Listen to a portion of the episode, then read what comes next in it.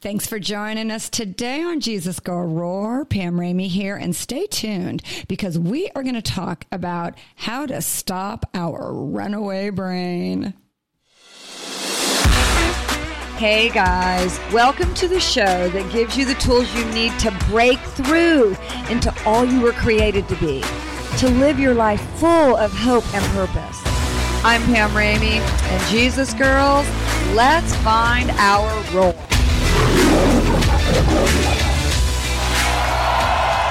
Hey, hey, hey, Jesus girls and guys, thanks for being with us today. Pam here, and we're going to have, we have such an interesting topic. I love talking about how to take our thoughts captive, and that's what we're going to do today. Our, we're kind of camping in that area of our runaway brain and how sometimes we can just get fixated on the littlest thing and then start obsessing over it.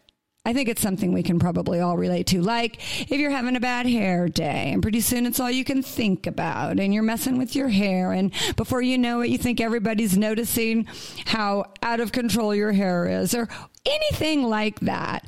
But just getting fixated on something that really can rob us of our joy and kind of make us feel a little bit out of sorts. So, what do we do about that? That's where we're headed on today's show. And here's what we need to start off with is to realize that our destiny will 100% follow our thought life. So what we spend our time thinking about all the time, that's really where our destiny is going to take us because I love that scripture in Proverbs 23 7 that says, For as a man thinks in his heart, so is he. As a woman thinks in her heart, so is she.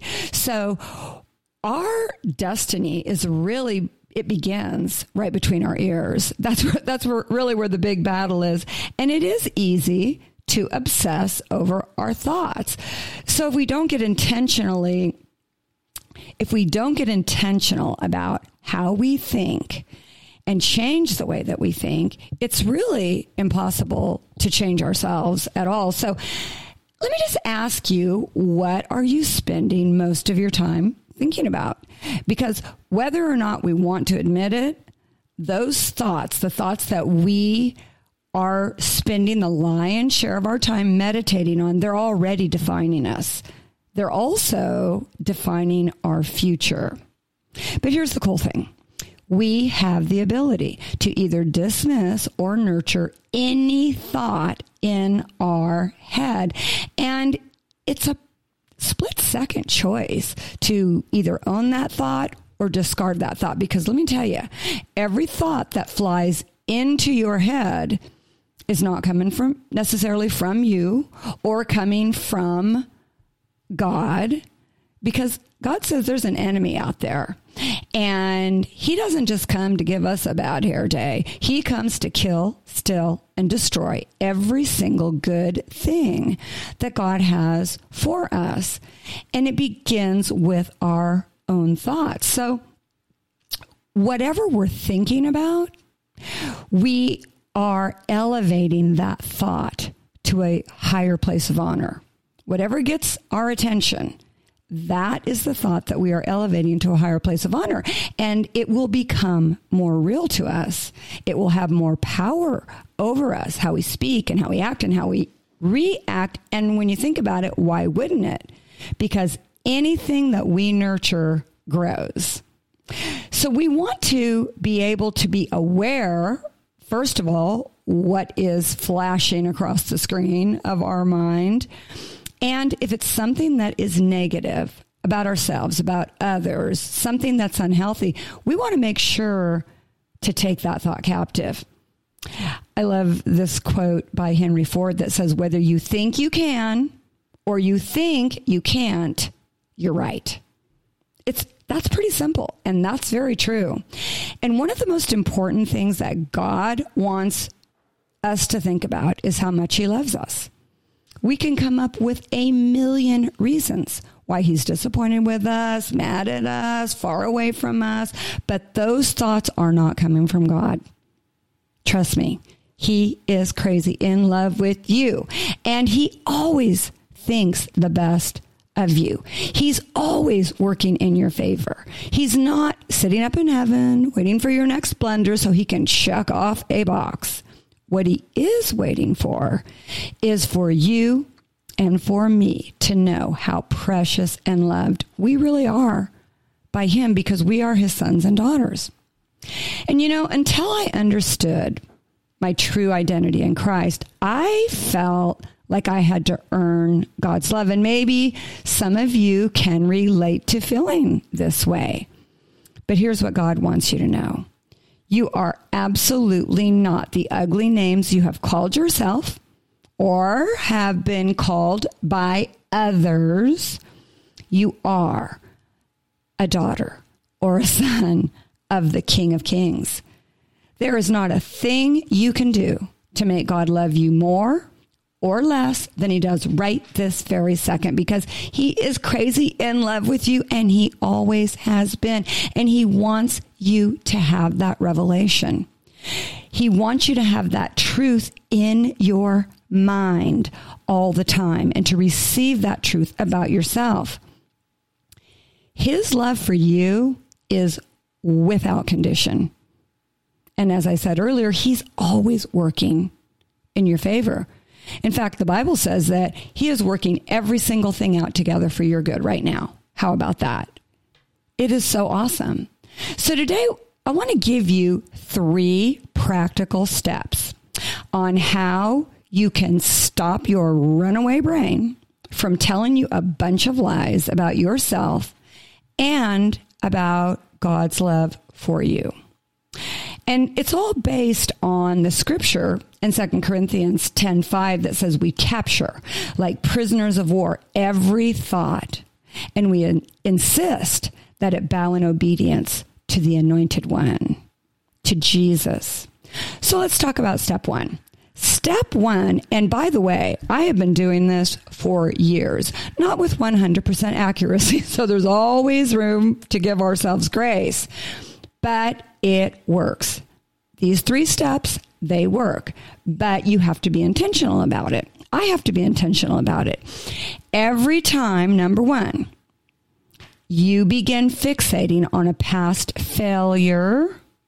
We can do that sometimes where we beat ourselves up and we get stuck in the past, a painful memory or some lie about yourself, the first thing that you must do is intentionally and immediately stop that thought. You know, sometimes I even visualize this big old stop sign in my head as a reminder to stop that negative thought and not allow it to go down some unhealthy rabbit trail that leads to something stupid flying out of my mouth. Because once the words start flying out of my mouth, now I'm declaring something negative over myself or my situation. And so we want to stop it. We want to stop that thought immediately when it flashes across the screen, right? Step number two once you stop that runaway brain and you bring it into subjection, you have to replace that destructive thought with the truth of how God sees you. So let's say you're trying to earn God's love or you're beating yourself up in some way. You take that thought captive you hold up that stop sign. No, I am not going to go down this unhealthy rabbit trail with my thinking. And then think about something that is good. Think about the way God really truly views you, that you're precious to Him, that His thoughts of you outnumber the sands of the sea. My goodness, how amazing is that? Who can even count the grains of sand on the sea? that you are his daughter, you are his son, that he is crazy about you. You're going to replace the negative with the truth, with the positive truth. Number three, speak that truth. Get that truth in your mind and then open your mouth, wiggle your lips and speak that truth over yourself. Why is that important? Because we live in a voice activated universe. And what you speak over yourself they're like little seeds. They're like, and seeds uh, that are containers of power. Every word that comes out of your mouth is a container of power. And that seed is going forth to eventually produce a harvest in your life. So it's important, the words that we speak. It really is. I'll tell you what, don't go around calling yourself crazy. Don't go around saying, you know what, this only happens because, you know, when you get older, this stuff always happens. Don't say that stuff over yourself. You're going to, you're going to speak life over yourself. And so you are intentionally going to speak the truth out loud over yourself.